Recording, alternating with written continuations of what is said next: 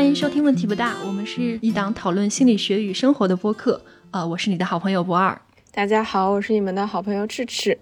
嗯，今天我们会讨论一个很有意思的话题，是没关系，我和爸妈都有点怪。然后今天也请到了张欣老师。嗯，张欣老师给我们打一个招呼。嗨，大家好，我是北京大学的张欣。嗯，呃，张欣老师是北京大学心理学院的副教授，然后他的研究领域是毕生发展心理学，具体来说，其实就是老年心理学，研究老年人的各种心理特点。嗯，对，是的。因为我本科也是在北京大学心理学院读的嘛，呃，心理学有一个特别硬核的统计学的课叫心理统计，然后当时我选的就是张欣老师的这个课，学的还是比较起劲儿的。对，而且而且还帮我做了助教，特别棒。啊，对，好嘞。那呃，我们今天的选题其实有一个起源，就是来自于今年网上有一个热议的现象啊，叫做我的扫兴父母。围绕着我们的父母能够有多扫兴呢？就有大量的那种令人心碎的分享。比方说，有一个网友说：“啊，我给我爸打电话祝他生日快乐。”我爸说：“我们家不整这些。”然后另外一个分享是：“我请爸妈吃火锅。”我妈说：“吃什么火锅呀？一天天的就是花钱，我们可不像你这么会享受。”对，然后我就觉得光是听到或者是看到就觉得血压高了，然后心也碎了。不知道张欣老师在生活中有没有观察到（括弧或者亲身体会到）这种父母扫兴的现象呢？我我我可以说不具名的，我们的长辈确实是会有的，确实是会有的，而且我自己在。呃，我们呃，因为我有公众号嘛，叫 Doctor 心理学，然后在公众号里面也写过一篇文章，就是讲这样的这样的父母。我举个例子吧，就是某位哈某位不具名的长辈，他他的一个在和我们通常的对话当中，他一个特别呃典型的一个特征就是泼凉水。我们做了一个哈觉得特别有成就感的事儿。你做这个有啥用，对吧？然后或者或者是哎呀，那个弄了一桌丰盛的饭菜啊，就呃就比方周末哈，弄了一桌丰盛的饭菜。哎呀，你花那个时间干啥？就是还不如还不如好好休息休息呢。就这个，我觉得是一个挺典型的，就是中国呃父母辈儿哈，他们在和小辈儿聊天的时候经常出现的这样的一个现象，这个都是客观存在的。嗯，呃，首先听上去，这个张张欣老师 也是掌握了一些一手经验，没错啊，咱们都是受害者，是吧？那就放心了，对，大家都一样。那就想呃非常浅层的来聊一聊这个关于这类冲突为何会产生，这个父母为什么这么爱泼冷水不领情？你有没有一些直觉性的判断呢？其实呢，呃，对我来说，其实尤其是学心理学的来说，哈，呃，我更多的会站在一个呃第三方的一个视角去客观的去看这件事儿，呃，看这件事儿背后的一些叫做个体差异也好呀，或者它所折射出来的一些呃现象，它背后的一些原因。呃，举个例子来说哈，就以呃父母说啊，他们哎，你花这钱干啥？然后呢，呃，说还不如自己在家吃，对吧？就别别出去吃了。呃，其实在我看来，可能它折射出来的是对他们来说，他们会认为哈，节俭是一种美德，他们会更愿意说，哎，在家吃，能省则省。所以呢，我不会去说责怪他，呃，反而呢，我会再进一步的劝他说，哎，没事儿，咱们今天就呃就奢侈这一把，对吧？我们今天就高兴，今过节嘛，那就就是个高兴，那出去吃不就好了嘛？呃，何必呃为难自己？而且你现在也没做，可能咱们做也呃来不及了，对吧？那不如就出去吃。大部分的父母他可能是领你的情的，他们会说，哦，好吧，那今天就去吃一次吧。只是说有的时候他们是。刀子嘴豆腐心，他们会会说的，好像感觉不是那么舒服，但是其实他们内心是应该是和你站在一起的。大部分的父母，我我理解，我感觉张欣老师是进入了一个非常成熟的状态，就是您不仅有伴随年龄而来的人生智慧，还有学科给您的加持。但是很多我们看到的那个网上的网友，他就可能不能够体味到这一层吧，那个情感的伤害还在那儿，就是那个玻璃心还在地上没有收起来。所以说，我就们就看到总结这个中国的亲子关系很诡异，因为他们感觉到跟父母分享快乐，那个快乐就消失了，然后向父母 倾诉烦恼，烦恼就会加倍。好像父母带着一种使命感要去跟子辈拉开开距离，然后最后就变成了一种双向辜负的亲密关系。我们有一个听友 Sophia，他说他们家的人。互相之间那个关系是刺猬关系，就是扎的永远是亲近的人，就是您刚刚说那种刀子嘴豆腐心，那个刀子嘴可能也不扎领导，不扎朋友，就是扎自己的亲人。对，就是这种亲子关系，它是一个特拧巴的这样的一种状态。什么拧巴的状态呢？就是明明我可能哈，我的内心是为你好的，但是呢，好像表达出来给别人的观感就是一种你在挑我的刺儿。瞧不起我，你在贬低我，这样的一种感觉。我举一个具体的例子吧，呃，也是某位不具名的长辈哈，然后呢，他们的 呃，就是呃，在家哈，那个帮我们带孩子呀，或者是什么的，带孩子带久了，肯定会很很多抱怨。然后抱怨的呃，常存在的一种抱怨就是说，哎呀，那个我不吃不睡，或者哎，没没有那么严重哈，但但是你看啊，我把你们孩子照顾的多么精细。然后呢，我自己也付出了很多，然后我们呃自然而然就说，哎，你辛苦了，对吧？然后不如你就放个假吧，你就你就休息休息。然后这个时候，哎，他不好听的可能就就会来了，哎呀，我哪能放假呀？我要放了假，你们你们怎么带得过来？你们这种就是叫做甩手掌柜的，你们这孩子跟着你还得饿死呢。他们这么一说就。就顺带着连我们一起骂了，对吧？然后，然后这种这种感觉就就特特别不好。那如果是呃，比方说哈，子女也不能共情父母，那可能带来的一个就是，好吧，那以后都是你带，我就不管了，赌气式的，对吧？赌气式的这种这种沟通就出来了。我们把这个话呢，如果再拆开，或者我们再去理解一下它的话外音、言外之意的话，老年人有的时候他就有一个特重要的一个需求，可能你没有满足他，什么需求呢？自尊的需求。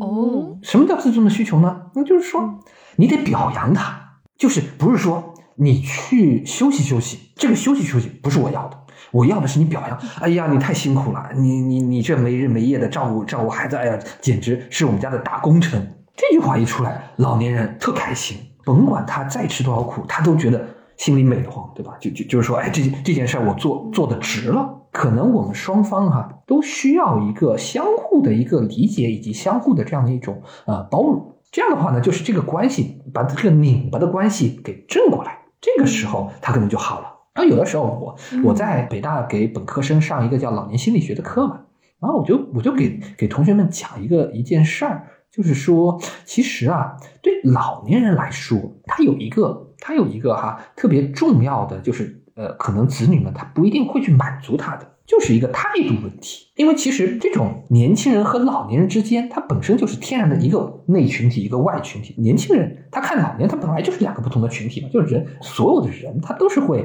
分类的。年龄是一个最好的这样一个分类的这样的一个标准。内外群体确立了之后，他后续的那就是很多呃学社会心理学都知道，就是有一个叫外群体歧视。对吧？就是说，甭甭管怎么样，你可能都会去歧视一个和你不是同一个群体的人，因为这个会提升你自己的自尊。年轻人也是这样，其实老年人也是这样。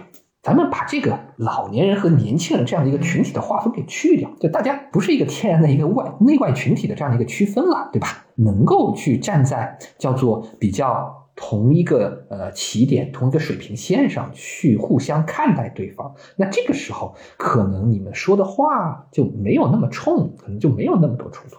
嗯，其实都愿意和父母发展一种互相尊重，然后能。比较平等对话的那种关系，但是有的时候感觉就是父母对我们也憋着火，对吧？我们前面说了一些，就是年轻人如何觉得父母扫兴，觉得父母这个有的时候那个怪脾气上来了，就像您刚刚描述的那种啊，先是说带你们的小孩给你们服务实在太辛苦了，然后当我们反馈说那您休息休息吧，他又不乐意，然后说你们就缺不了我，就是这些怪脾气。那反过来讲的话，其实我想父母看年轻人也会觉得很。很扫兴。比方说啊，我千挑万选托人给你介绍的这个隔隔壁哪个棒青年小伙子，你连去跟他相亲见一面，你都不愿意见，太不给我面子了。是有是受过伤害了已经。呃，我这个是观察到的，观察到的，然后大概就是这一类，所以就是这这，比方说，呃，我看到关于婚恋和生育这一块啊，父母对孩子应该是有相当大的不满，然后，呃，他们可能会觉得孩子们真的不领情，自己含辛茹苦一辈子是吧？结果孩子说。呃，不想这么早结婚，然后未来可能不结婚了，未来不准备是要小孩儿啊！一听，我想父母的那个火可能也已经窜到窜到头顶三寸高了。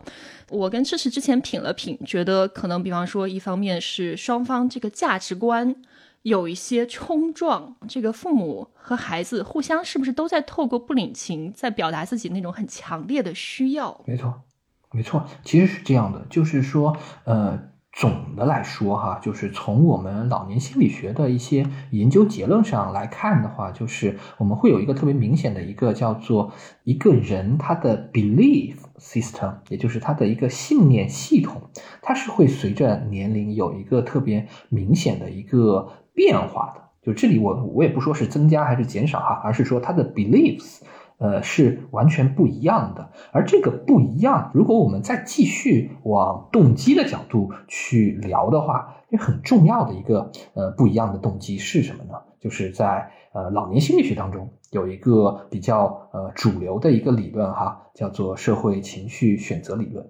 然后在这个社会情绪选择理论当中，他就在讲，随着一个个体他的年龄的增加。它首先改变的是什么呢？是它的未来时间知觉，而这种未来时间知觉的改变，就进而会引发他的生活目标的改变。具体来说，就是年轻的时候，因为你的未来时间知觉是无限的，就你有很长很长的路要走嘛，所以这个时候你的呃目标呢，可能就更多的是一个未来导向的，要投资你的人生，就好像我们学习。我们去呃找一份好的工作，我们是去不断的自我充电、充实自己，这些都是为你的未来去投资做准备的。而对老年人来说，随着年龄的增加，对吧？他们进入老年了，这个时候他们的未来时间直接就变得非常有限了。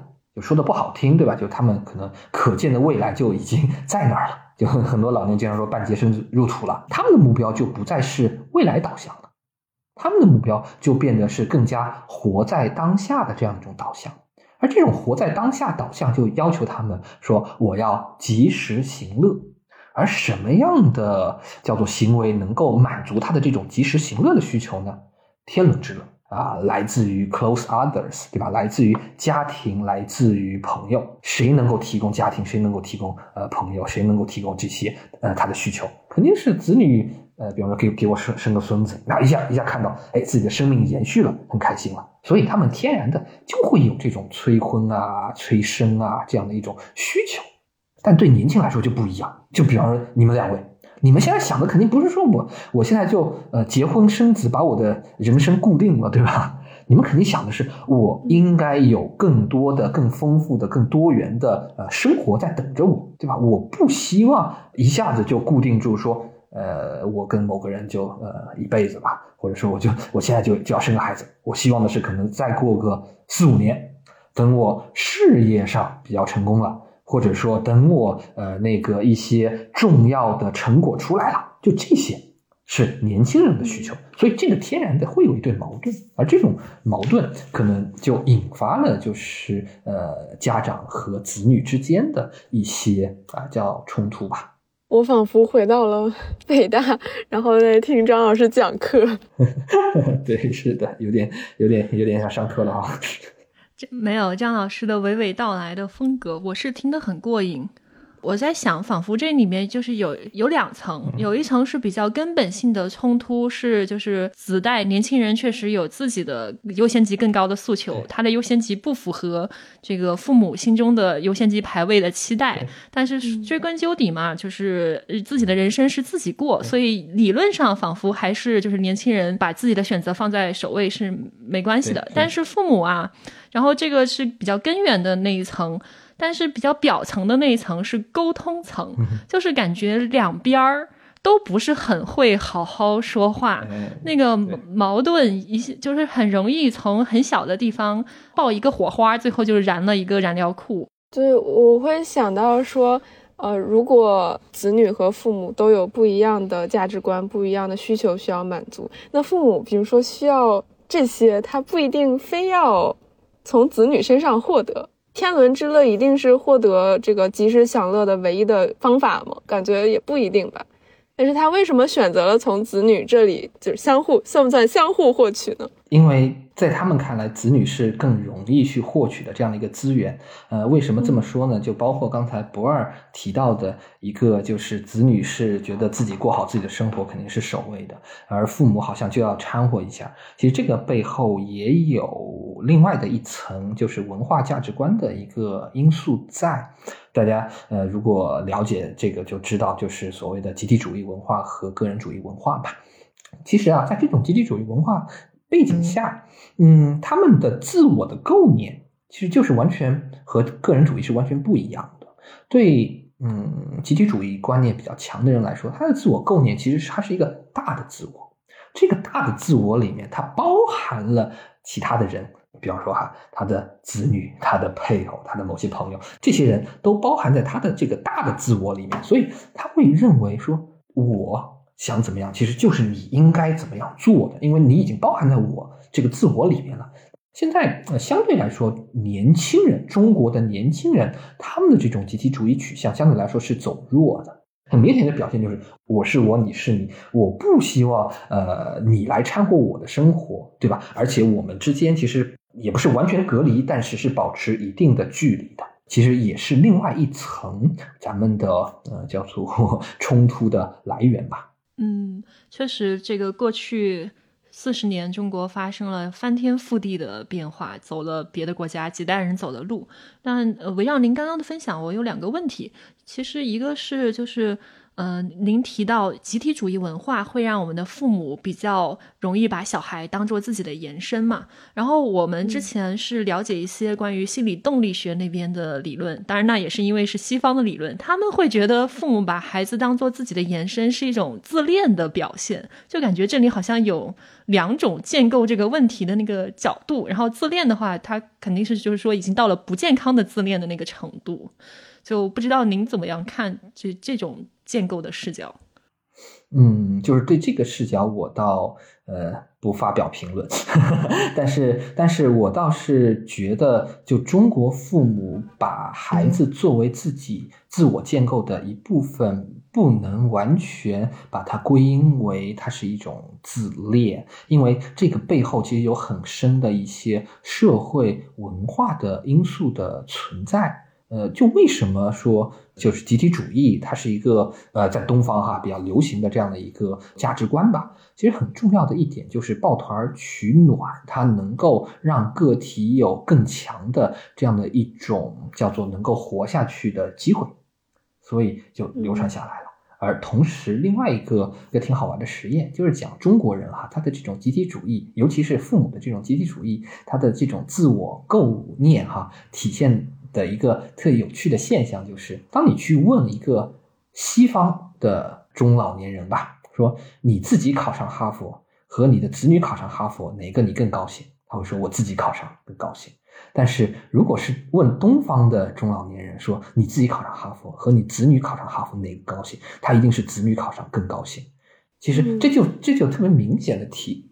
体现了哈，就是这种啊所谓的集体主义自我哈，或者说啊这种互依型的自我，它的这样的一种特点，就是你说他自恋吗？啊，我倒不觉得他这这是一种特别明显的自恋，他就是一个发自内心的哈，就是希望子女作为我的延续，然后我希望他哪哪都好，这是他的一个特别强的一个出发点。是我，我之前看到过一个描述，是说东亚的父母对于小孩是无限责任的父母，而西方的可能是有限责任的父母，呃，很有意思。您刚刚提到的这个这个实验，让让我想到了这点。然后第二个问题是，就是我之前看您的论文，看到您一直有在做跨文化的那些比较研究嘛，比方说美国呀、德国呀、以色列，就想请问您，就是这个其他的文化跟我们相比。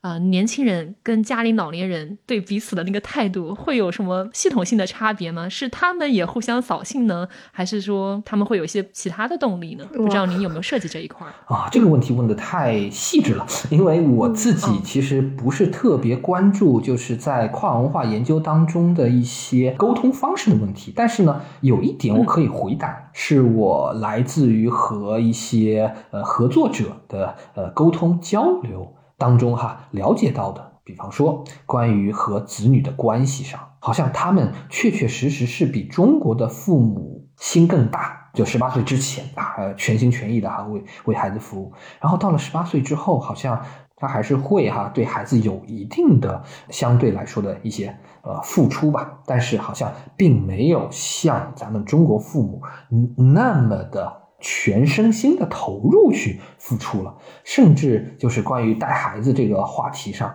好像他们就特别典型的一些带孩子的特征呢，那就是说，呃，我有空我就来帮你带，但是你也不能全指着我，你也不能不能全部要我来。所以啊，就是我自己做一些研究哈，我做那种叫做 grandparenting 祖父母的隔代教养的问题，然后我就发现，就是中国的祖父母隔代教养的这种形式和西方祖父母隔代教养的形式是完全不一样的，或者说差异是非常大的。中国哈、这样的一种祖父母隔代教养的形式，占主流的是三代同堂，而在西方这样的一种三代同堂的形式更少，它更多的是一种叫做 skip。呃，generation 的这样的一种 grandparenting，什么叫 skip generation？他是没有办法了，他才去帮着自己的子女带孩子。就这个，比方自己的子女哈，呃，那个进监狱了，或者说自己的子女也有各种各样的事儿，他没有办法照顾孩子，他才去帮着自己的子女去照顾孙子女。所以这是就是两个呃挺不一样的这样的一种方式。您这样一说，我确实回忆起我之前看过的美剧和美国的小说里面，就是但凡有涉及到爷爷奶奶那一辈儿密集的和小孩相处的话，好像都是家里面中就是中间层吸毒或者是其他的一些事儿，就是这样的，这个条件基本上真的是不得不带了。对，是的，是的，就他不会不会说主动的说，哎，你就赶赶紧给我生个孩子，因为因为在在我接触的很多的那个呃家长当中啊，他们给孩子有一个要求，就是你现在就给我生一个孩子，生完孩子之后你不用管，我来带。然后然后但是但是在在西方是没有的，西方西方你不要指着我帮你带孩子，对吧？你自己带孩子，这这是你自己的孩子，只只有说那个那个父母他没了，对吧？他他才会说，哎、祖父母来帮你带孩子。嗯嗯，我觉得这个文化的差异真的非常的迷人。太真实了。我我挺好玩的。我我括弧一句，您刚刚说的那个，我我我我确实听过我们家老人说过一模一样的话。是的，是的，就是、括弧完毕 就是我我我这方面生活还是挺丰富的，我觉得。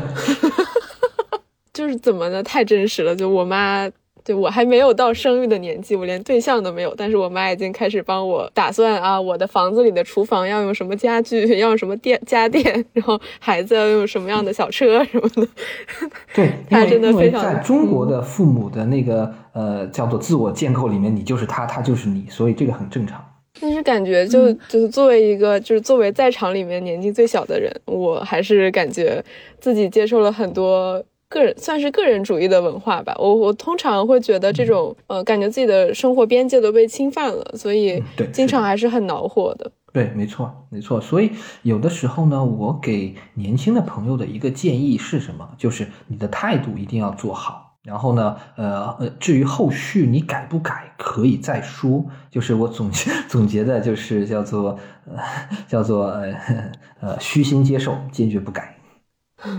哦，我想到另外一个表述是，就是像渣男心态，这个嘴上面特别甜，然后自己的心意很坚定对，是的，是这样的，就是说，嗯、因为很多时候哈，就是我们年轻的朋友，他们可能就是抱着一个问题解决的心态在处理和自己呃家长之间的这样的一个呃矛盾，就说好，你说了一个什么，啊、我就是在想。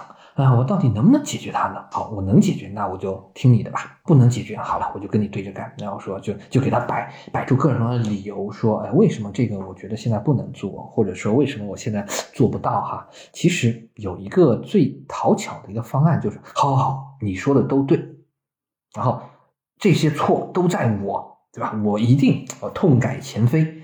但是至于你改没改呢，这个就另说了。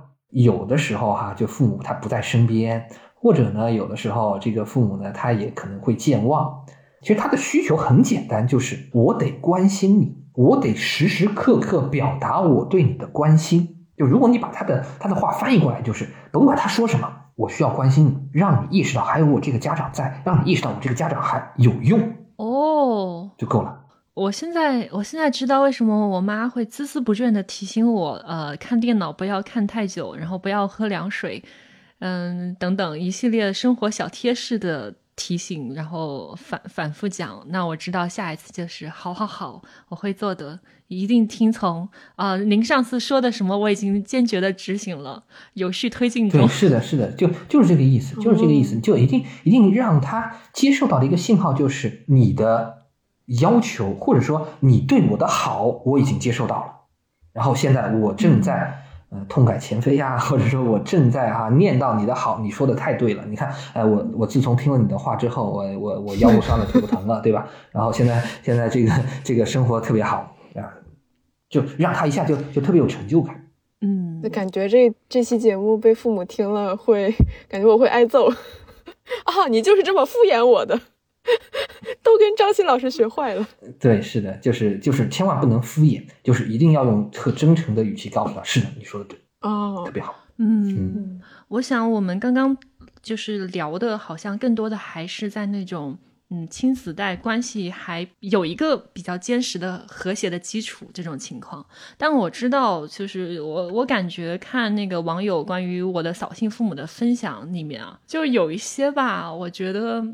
是真的能感受到父母的那种巨大的不尊重和他仿佛是真的恨自己的孩子那种感觉。我我我看到了让我印象最深的一个例子，应该是截了一个微信家里面的三个人小群的那个截图，然后孩子是分享了一下自己去哪儿玩，可能拍了个小视频发了几个，然后他妈妈在下面回的是：“你在外面过着神仙般的日子。”我跟你爸在家过着地狱的里面的日子，你就去玩吧。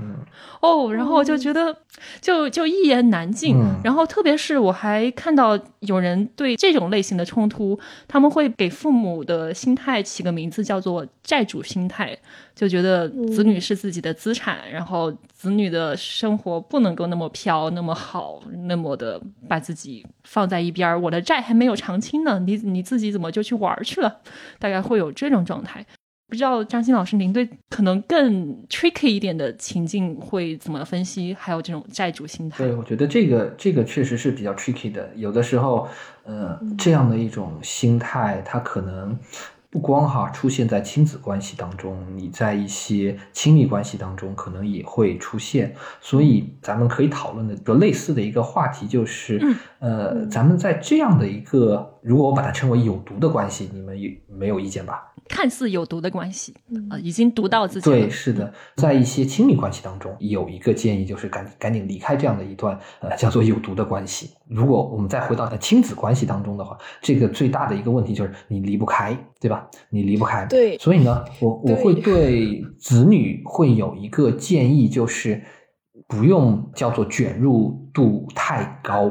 所谓不要卷入度太高呢，就是好像刚才不二分享的那个案例当中一样。如果他不想看，那咱们以后就不拍给他看，对吧？他不想了解我的快乐的生活，那我就以后卖一点惨给他听。就是就是我我我总觉得哈，就是就是这种呢，就是呃行为主义，它是永远不过期的，强化和惩罚是永远不过期的。就是如果他不想听，那我们就不听，因为这个。对子女来说，这是一种惩罚。那惩罚的结果，那一定是他相应的分享的行为以后肯定会减少。所以这个是呃是是一方面，然后第二方面，其实子女分享行为的减少，可能对父母来说，可能又变成了另外一种惩罚。说我现在都不了解子女的近况了，他可能会说啊，是不是以前我说话太命了？是不是我以前说话呃有点问题了？那这个是不是可能哈，在一定程度上，我会觉得它有一定的呃作用。包括我呃，我觉得一个人哈，就是从一个个人主义的角度出发，呃，自己的幸福。自己的心理健康是最重要的。一旦你觉得这段关系影响到了你的幸福和心理健康了，那我觉得这段关系它确实是一个有问题的关系，那你就暂时不要维持嘛。我觉得这个问题好像很快就从我和父母的关系变成了，就转移到了我是一个什么样的，我怎么保证自己的舒服舒适。这个就让我想到张欣老师的新书，就是没关系，我们都有点怪，可能就是用从很多的角度和案例就谈到说，其实啊，你这样看起来你不舒服，或者你焦虑，或者你抑郁，或者你拖延，这些问题都很常见，我们都有，以及我们有办法去让自己舒服一点。对，然后就是，呃，其实我是想透过这个案例，就是尝试跟张欣老师讨论，是不是我们现在提到的解决办法，或者说现代心理学给到的办法，也都是一种个人角度，从维护个人心理健康、舒适的，就是一个出发点的。其实跟父母的那个角度是不太一样的。父母还是说牺牲我自己是为了全家的幸福。而我们现在选的角度，保全了自己，可能牺牲了，可能牺牲了父母的幸福。对，不知道张欣老师怎么看这个问题？嗯，对，确实就是我刚才说的这个，我觉得是一个比较极端的这样的一种处理的方案。我呃，就始终哈，我自己始终是一个，我是一个和平主义爱好者。然后，然后在这种情况下，我是希望的是能够达到双赢是最好的。能够一方面维持自己的这样的一个心态的良好，第二方面能够去又去满足到父母的这样的一个需求。不过，就说老实话，就是这种呃 win-win situation，可能有的时候是可遇而不可求的。那我们肯定会有一个叫做优先级在哪里。如果你的优先级是说我希望的是自己能够更。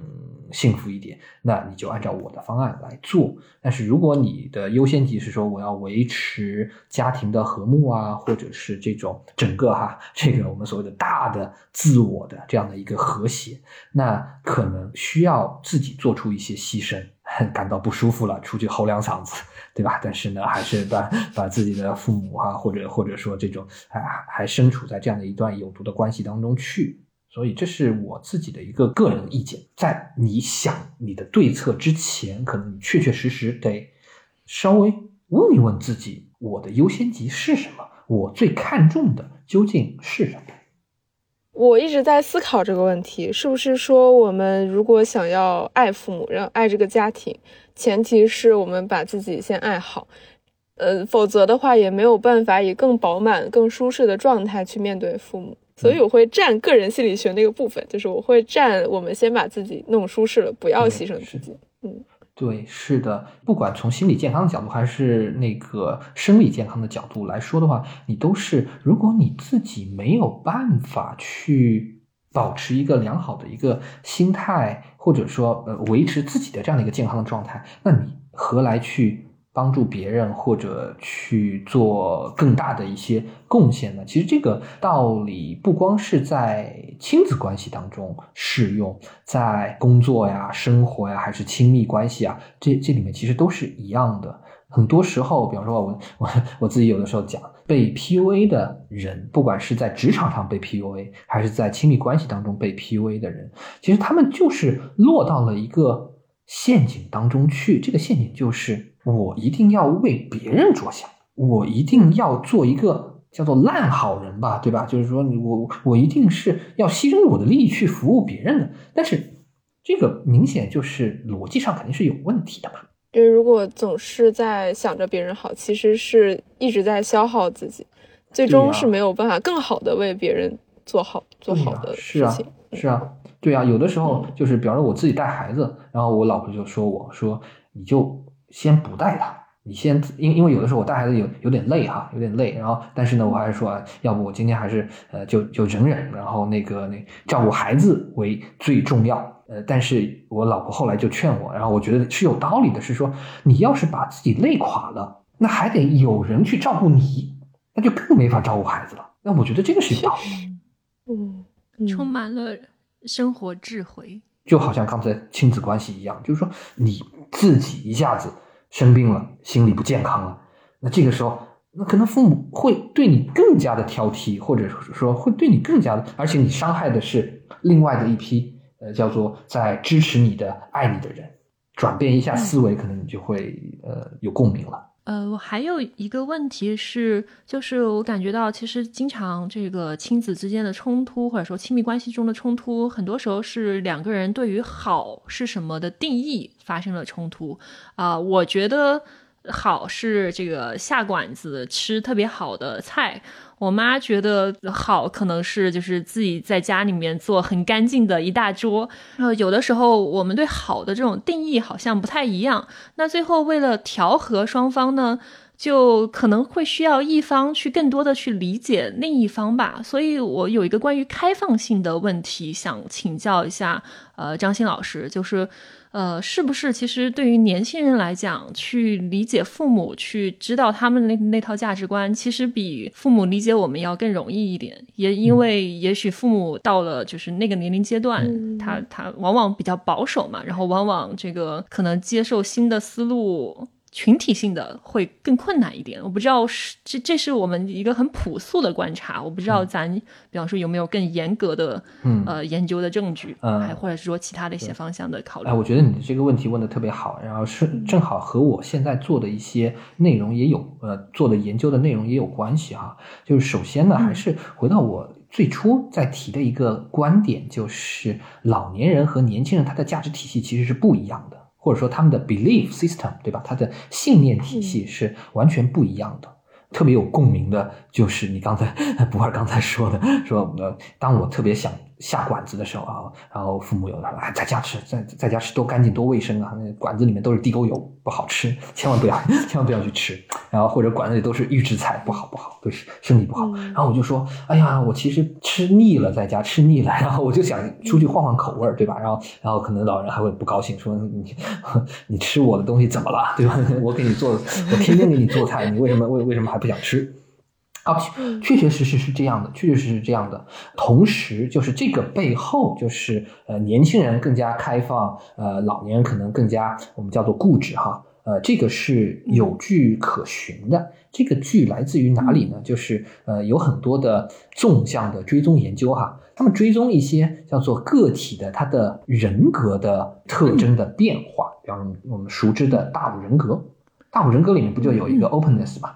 然后结果就发现一个特别明显的一个变化，就是呃，随着年龄的增加，呃，个体它的 openness 是在下降的，他越来越不能够接受新观点了，新鲜的事物，对，这个这个是一个确确实实存在的这样的一个在人格上的一个转变，所以呢，可能在一定程度上能够回答呃博尔刚才的一个问题，呃，但是呢，我我话说回来就。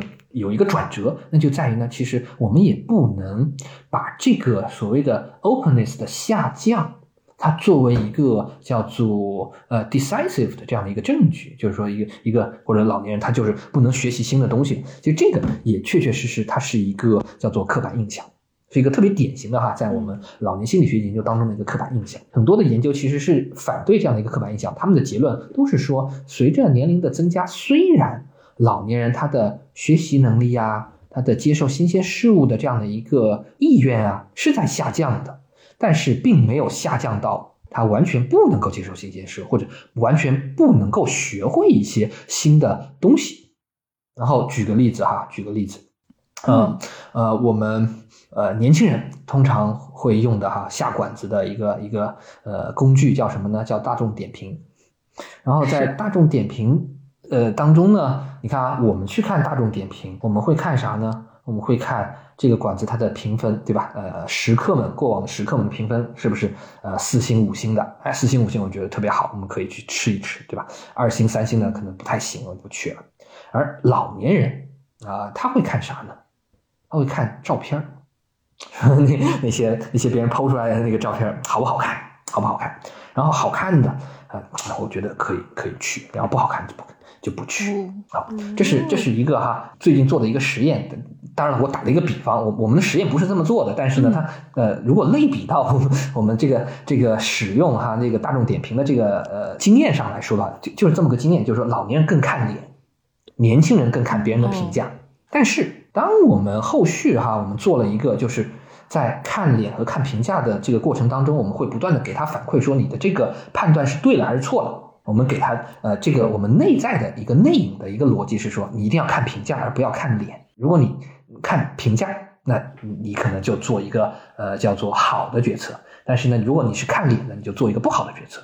然后我们就看哈，呃，很多很多轮之后，我们来看老年人是不是能够学会这样的一套呃呃逻辑哈。结果发现，其实这个结论还是比较，我觉得是比较 promising 的，就是说老年人他是能够学会的。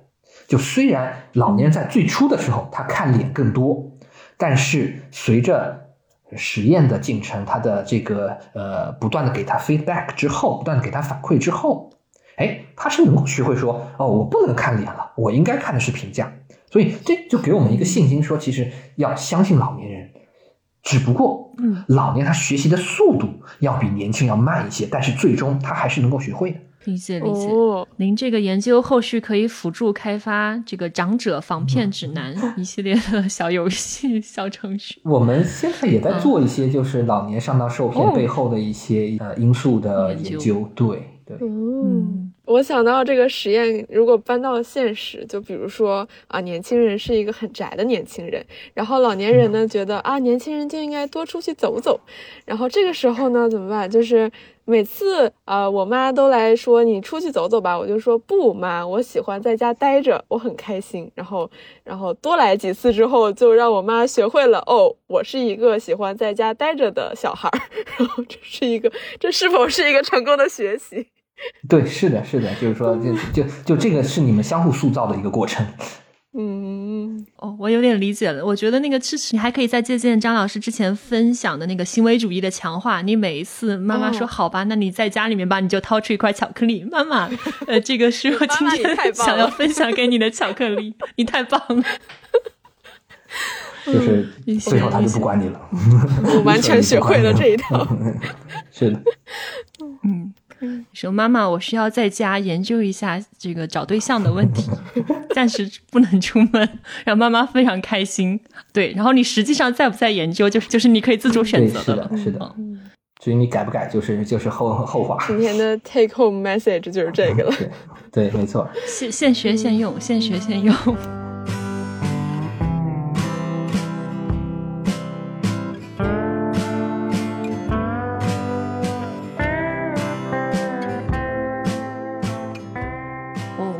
其实比较多的在讨论这种个人关系层面的，我们其实还看到一种现象啊，比方说我们这次这个我的扫兴父母，这是人物杂志发的一篇文章，然后呃，可能他的读者呢主要还是偏年轻的群体，所以大家就一婶儿的批判父母，诶，这个就有点像您说的那个年轻人结成的内群体，然后人物是我们的杂志，但是我想也有很多那种专门面向老年人的媒体，特别是一些抖音号呀，可能它的核心。的内容也是在骂孩子不知感恩啊，这一代的都是逆子、孽子、没心没肺等等。我就看过我爸发这个哦，伯父转发的吗？对我爸就转在我们的。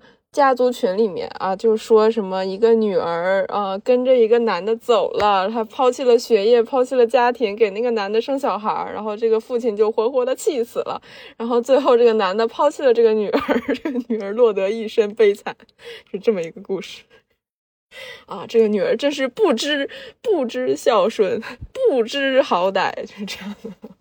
对，是的，是的，就是这个不知孝顺，就是有的时候也也是出现在家族群里面比较比比比较高频的这样的一个词啊，说这个这个儿女们，你们要你们要那个要知感恩之类的。对，其实我突然想到一个一个特有趣的一件事儿，就是有一个公众号，它的第一篇文章。或者说它有里面有一篇文章就就这么写的，为了让我的父母听我的劝，我自己开了一个公众号，走的是营销号的路，让让父母听更听自己的话，这样的一个一个路子。就就大家都知道营销号嘛，喝水的一百个好处，然后那个什么吃大蒜让你 防癌之类的哈，然后就老年特别信，然后特别愿意转，所以呢，就那个那个公众号他就走了这样的一个路子，就是用特别。爆炸的吸引眼球的这样的一些标题，但里面它的科普的内容都是特别靠谱的，这样的一些关于老年人呃这种呃健康啊、这种养生啊方面的这样的一些科普的内容。所以其实这个给我们的一个提示哈，给我们一个提示，其实，在我们沟通和父母的沟通的过程当中，是不是有的时候我们我们年轻人自己也得反思一下，有没有一些可以改进的沟通的方式？用一些让老年人更能够接受的一些方式，去更好的能够传达我们想要表达的意思。因为有的时候哈，就是我确确实实有这种感觉，是说年轻人他在某些事情上，呃，比方说教老年人一些呃什么新的工具的使用啊，这件事儿上，可能他和老年人是不是站在同一个频道的？就是甚至他有一种叫做居高临下的这种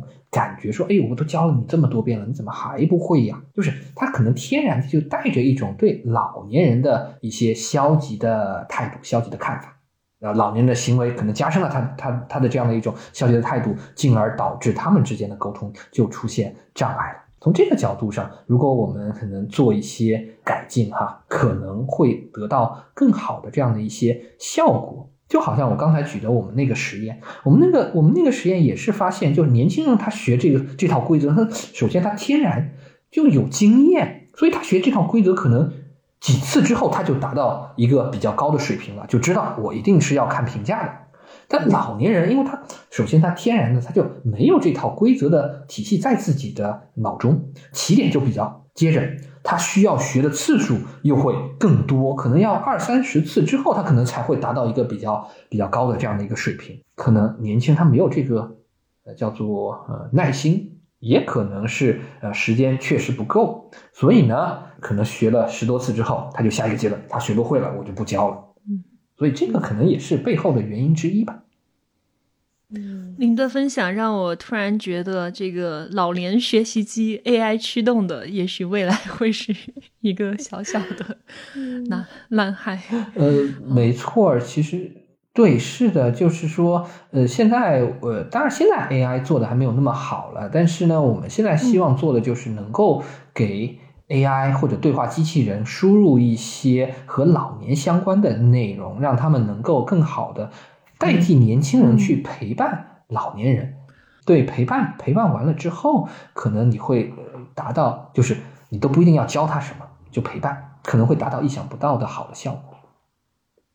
嗯，确实，感觉我们的经济高速发展也是以就是社会越来越原子化作为作为代价。嗯。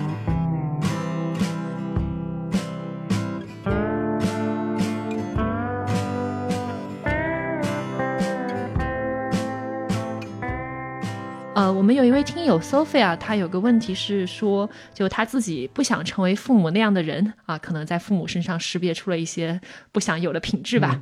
但是她觉得自己不知不觉就会有很多行为举止变成了父母那个样子，然后她就很苦恼，想知道有什么办法能够纠正，能够不再去重新活父母的那个剧本。那我觉得这个问题其实挺难回答的。就是因为我不知道他说的不想成为父母的那样的人是个什么样的人。比方说啊，如果是一个杀人放火的，你不想成为，那很好呀，对吧？但是如果说他是只是对父母的某些言行举止啊，或者甚至是父母的某些呃习惯觉得不太好，那我说个我说个不好听的话，就是。那可能它是一个客观的一个一个一个规律性的东西，那就好像我刚才说的，随着年龄的增加，你就是要要有这种活在当下的这样的一个动机，这样的一个目标的。那你可能你随着年龄的增加，你就会变成那样的人，或者是人格的变化。我们说，就是随着年龄的增加，你的 openness 可能就是在变化的。所以，嗯，这个就就就挺难说说呃怎么去改。对于这位听友来说，我觉得有一个好处是什么呢？是说他已经在反思了。就我觉得反思的出现，它一定是改变的原动力。就是说，当你完全不能够反思的时候，你可能就你你还会觉得哦，我这一切都挺好的，对吧？但是当你一切你开始反思了，你就意味着你意识到了，哎，有些地方它不对劲儿啊，这种不对劲儿可能会带给你一些改变的动力。啊，这是第一点。然后第二点，哎，我也来推荐一下我的书。然后其实这个我的书里面其实一直在讲一件事儿，就是接纳。就是我相信这位听友哈，他想改变的，或者说对父母的这样的一些不满，可能一定是一些他认为不好的、不完美的地方。但是呢，我想说的是，不完美的才是人生。就哪有人生说十全十美的？接纳自己的不完美。才能够让你更好的去有改变。那这是罗杰斯在说的，就是说，其实并不是说你的接纳一定是接纳完美的自己，接纳那个十全十美的自己，而是你接纳的是一个真实的自己，接纳那个不完美的，接纳自己的不接纳，甚至是这么说，你可能才会有一个更为自洽的自我的概念和和他人的关系。这些东西在我的书里面都有，欢迎大家去看，谢谢。嗯，感觉张老师不管是讲课还是讲故事啊，都很好听。我觉得大家如果很喜欢听张老师讲东西，可以就去看他的新书，嗯，很推荐啊。叫没关系，我们都有点怪。对，嗯嗯，我会想到，就是我们今天想讲，我和父母都有点怪，就是双方看对方的时候，呃，这种怪其实就是一种，嗯，我不是很能理解他背后的那个需求，他背后的那个逻辑。那今天张欣老师相当于讲了一下，首先是人到老年之后，这个心理生理上面的一些变化，它的客观规律，然后其次还有一些我们这个特殊文化环境、一些特殊的历史背景导致的结果。我所以我在想，觉察和理解和接纳，它总是改变之前非常重要的那个步骤。所以真的是没有关系，现状是这样，我们可以接纳。嗯嗯，当然，如果不接纳，就可以离开那段关系。强化和惩罚。对，我不知道张欣老师有没有看过《生活大爆炸》我看过那个对，是的，Leonard Leonard 和他的妈妈。对，还有一个是这个，呃，谢耳朵他想要试图塑造 周围的人的时候，就是周围的人给他一个不好的对，他不想要的反馈，他就拿水枪喷对方 对然后给他好的，他就递一块巧克力。对，是，就是曾经试图用过一些经典的强化反射的手段，对，是的。好很有趣。那我，们就先到这里。那我们今天结尾，好，谢谢，谢谢各位。嗯，那谢谢张欣老师的时间，那祝大家都有美好的一天。好的，先说拜拜啦，好拜拜。拜。